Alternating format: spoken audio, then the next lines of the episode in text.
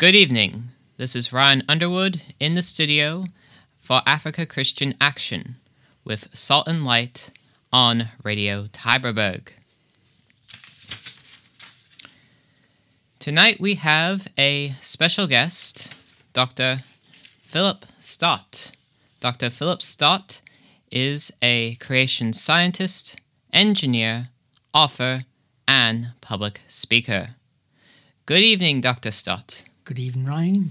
Thank you for being available for this radio program. I have had the privilege of hearing your lectures at the recent Great Commission course held right here in Cape Town, at the Reformation Society, at the Home Education Seminar held at Livingston House.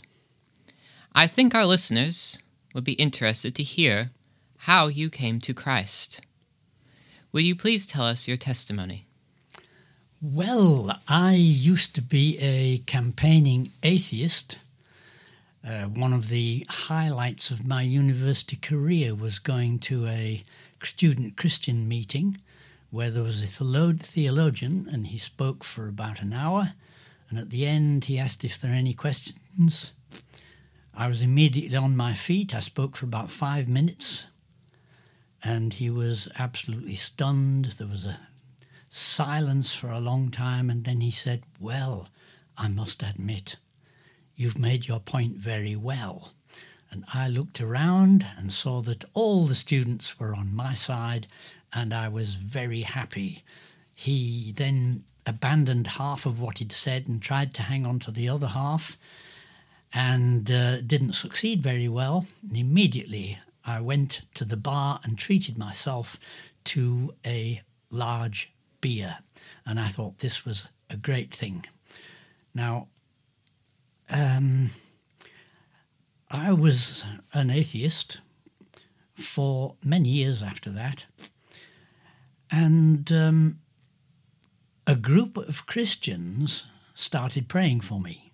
I didn't know about it, but things started to happen in my life, and I didn't like it. I was being pushed from one powerful group of Christians to another and faced with the power of the gospel. And I tried to avoid this and stay away from them. But the Lord was pushing me. And one day I met one of the people who was praying for me.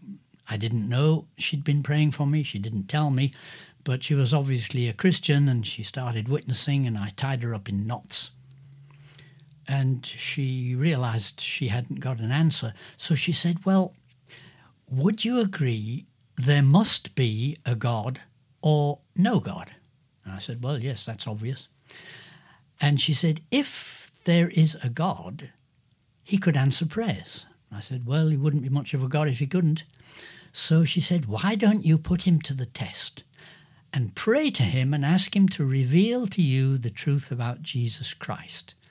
And I thought, what a foolish woman this is. But I thought, well, it's an easy way to prove she's wrong. So I, in total unbelief, prayed, uh, God, if you exist, reveal to me the truth about Jesus Christ. And I thought, well, how long will I give him? Five minutes? Ten minutes? And uh, next time I saw this woman, I said to her, Well, I put your test to the test, and I've proved your God doesn't exist. But not very long afterwards, I found myself in a place I didn't want to be, surrounded by people I didn't want to know. Now, it happened that most of those people were people who had been praying me for me for 18 months. And I didn't know it. I didn't know um, any any of these people, apart from the woman I'd talked about and uh, two other people. But I learned later they were all around me praying. And someone asked if I wanted to give my life to Jesus. And I felt very, very uncomfortable. My temperature seemed to be skyrocketing rocketing. I was in the fire, and I was absolutely de- determined. I was never going to uh, respond to this fellow. I was never going to accept uh, Jesus Christ. And then suddenly, I was freezing cold, and I was in a kind of vision, I suppose. I could see what appeared to be a black and white film, and I was trudging down a dreary, dusty road in a grey, miserable desert, and there was nothing but dust. And I came to a bombed out village. It was just complete wreckage. And I saw a figure trying to hide in the rubble. And I wanted to go and talk to him, but he just ran away. And in this village, I could somehow see all the failures of my life in front of me. Well, I left this village and got onto the dusty grey road leaning off to a cloud of dust in the distance, and everything was dismal and grey. And suddenly I realized I had just refused to accept the Lord Jesus Christ. And God was showing me the truth about that. A life without Jesus Christ is a dismal road to dusty death. And I stood up and went to the chap who had invited me to give my life to Christ and asked him to pray for me. And my life changed drastically. And suddenly the Bible became the most precious thing I I had. I couldn't keep away from it, and every time I opened it, it was as if the light was shining through from every page. Fascinating, Dr. Stott. It's always great to hear how God convicts us of our sins, convicts us of our errors, and brings us to a knowledge of the truth and a saving faith in Christ. A second question that I have is this How did you come to lecture on creation science? Well, after I got converted, I was still full of all the old knowledge that I had, and I had studied lots of science. Um, I'd studied many different branches of science. And um, I knew that evolution was true. I knew the Earth was millions of years old. I knew all about astronomy and its galaxies billions of light years away.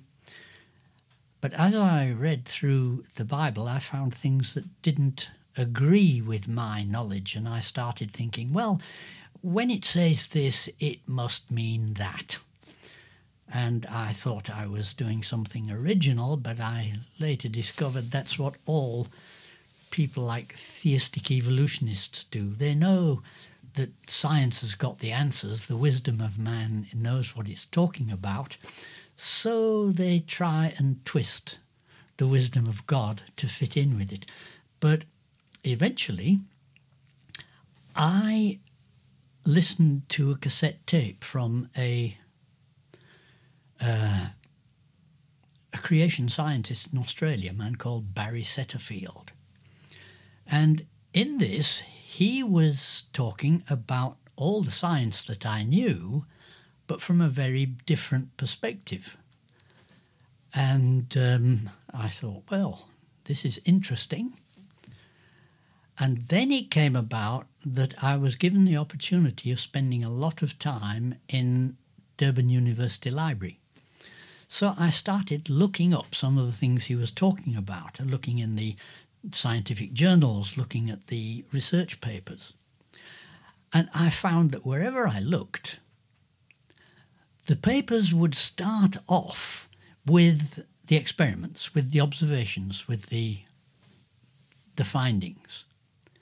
The rest of the paper would be squeezing the data so that it would fit into the theory of evolution or millions of years or whatever. But the raw data fitted perfectly with what the Bible said. And I found this in paper after paper, everywhere. All the observations, the data, fits with what the Bible says, and it all has to be squeezed and pinched to get it into these stupid theories. And it wasn't long before I realized all these theories, they're totally wrong. I've believe, been believing them for years, but the data itself all agrees with the Bible. So I started giving lectures on real science instead of science shoehorned into evolution, etc. And well, the the response was such that I got asked to go in more and more places, and I have never stopped. Brilliant, sir. It has been inspiring to hear how you received invitations and opportunities to lecture on creation science at secular universities across the Russian Federation in the 1990s. After the fall of the Soviet Union, it was a time of unprecedented opportunities for the gospel to advance in Russia and throughout Eastern Europe. What kind of responses did you receive to your presentations in Russia? Uh, Russia was amazingly open to what I had to say.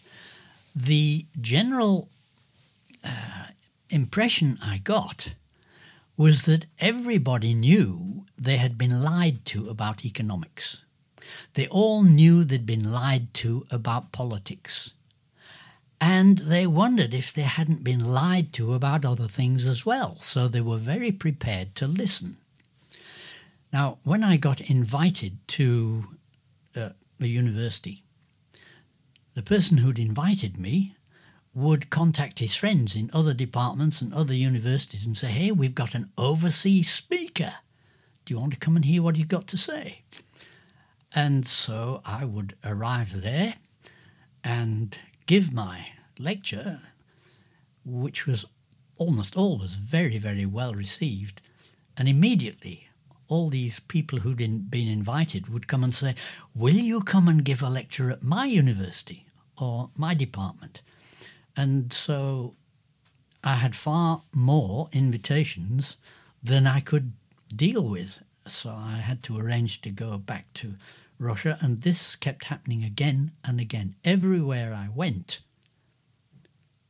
I got so many invitations that it was hard to keep up with them. I was sometimes going to six academic institutions in one day and then ending up at a church. And the, the response was amazing.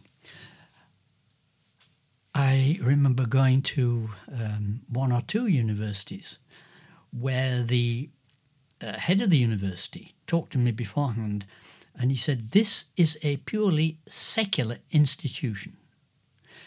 You may not mention God or the Bible or anything like that. So, well, fine, I went ahead. And the first time this happened, I gave my lecture, and at the end, I always throw it open to questions. But before I could throw it open to the questions, one of these, um, one of the faculty stood up and he said, But this means that the Bible's true after all.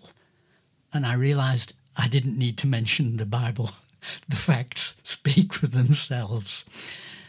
Um, in my going around in the universities, I came across one, what one would call an underground pastor. And he had a church in a, a city called Golutvin. He was, his name was Arkady. And he realized that um, many of the people that I was speaking to were challenged and were ripe for the gospel. So he asked if he and some of his team could come with me when we went to universities. So I said, fine. And then afterwards, they were there to counsel people, and there were always people wanting to be counseled and led to the Lord. And uh, one day, Arkady hired a cinema and advertised that I was giving a lecture. And at the end of the lecture, he stood up and said, Well, I can see many of you are challenged by this. You've heard things you've never heard before. If you want to be counseled about this, if you want to know more and know more about God and His creation, we've got a team here who will will talk to you. And not one person left the cinema before they'd been counselled by someone uh, leading them to the Lord. One of the most spectacular of the um, the opportunities I had was in a city called Kolomna, which is known as the melting pot of Russia. It's the story that from Kolomna all the new ideas come and spread out to the rest of Russia. I don't know if that's true or not, but I was given a book on Kolomna, uh, Kolomna Kotli of Russia, which means the melting pot of Russia.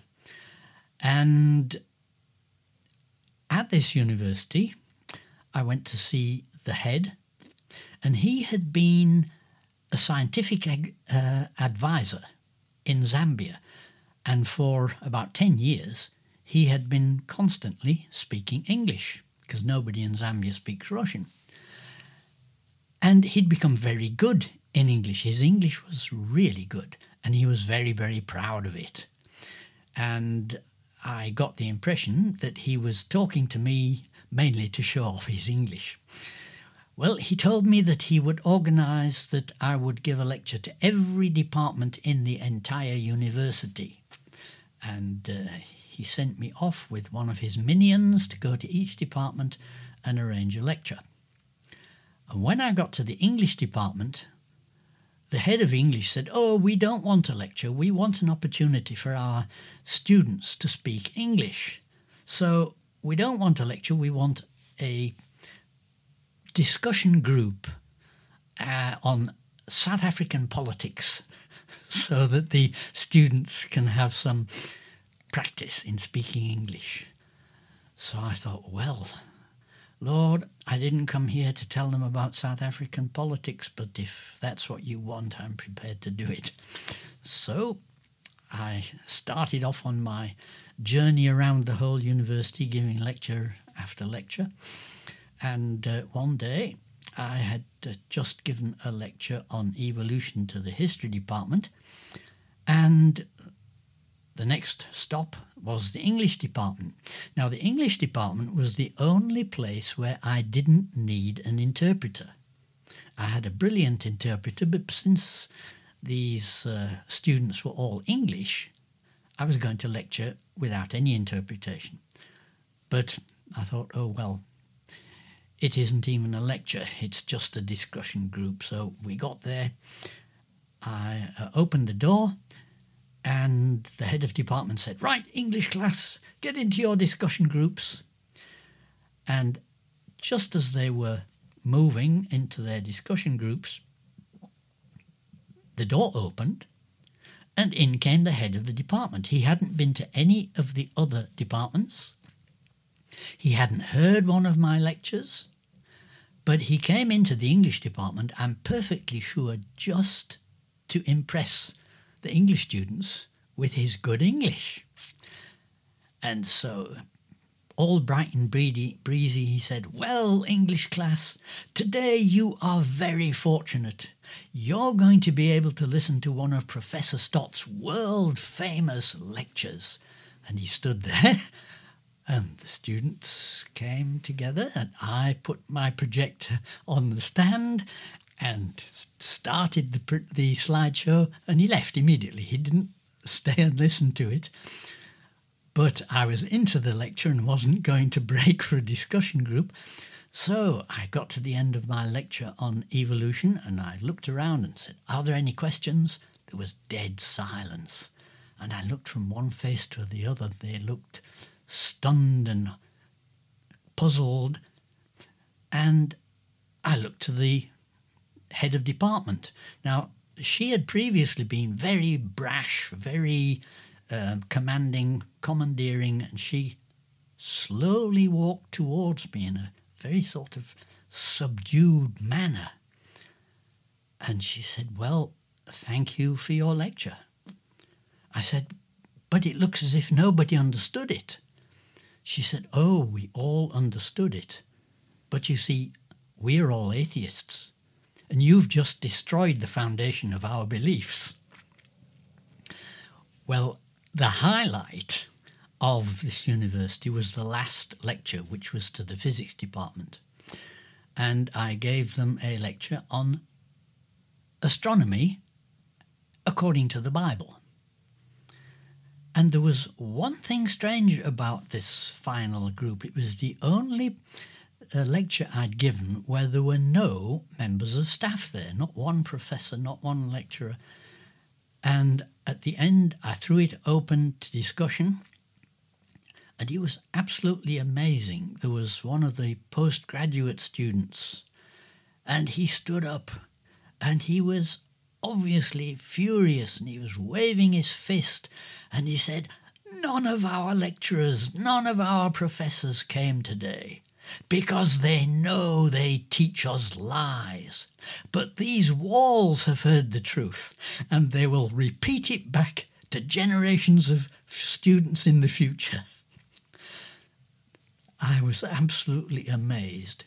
Well, shortly after I spoke at this university, the KGB threw me out of the country. And um, they claimed they were going to send protocols to all the uh, border posts, all the consulates, with instructions that I was not to be allowed back into Russia. But I hadn't been very long back in South Africa when I got a message from Arkady to say that Kolomna was now so open to the gospel that he had moved his church from Golutvin to Kolomna and the harvest was really ripe, ready for harvest.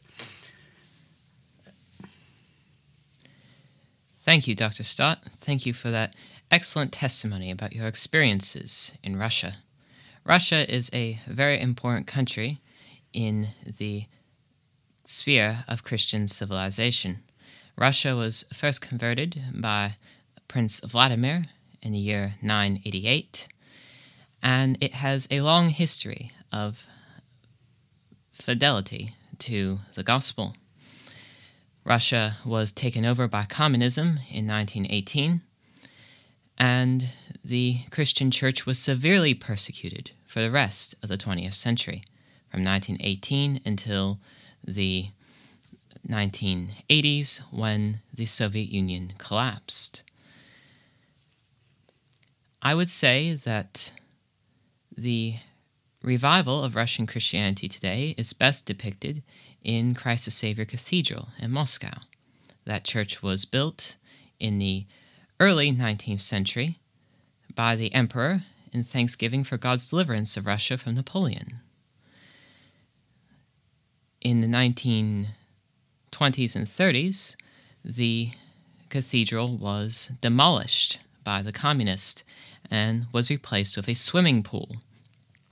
Well, in the 1990s and early 2000s, the Russian Christians rebuilt that church two original specifications, and today it stands as a monument to the revival of Russian Christianity. It's glorious to see how a country which suffered so long under communism is ripe for the gospel to be planted in its midst. So we will continue to pray that the true gospel of Christ might be preached in Russia and that the fruits of the Spirit will be clearly seen. As we close today, I have one last question. Where can we learn more about creation science? Do you have any resources that you might recommend? Yes, well, COVID prevented me from going around uh, lecturing, and so I decided since I was at home and couldn't go anywhere, I would put my material on short 10 minute videos and put it on a YouTube channel. And there are now 54 of these videos.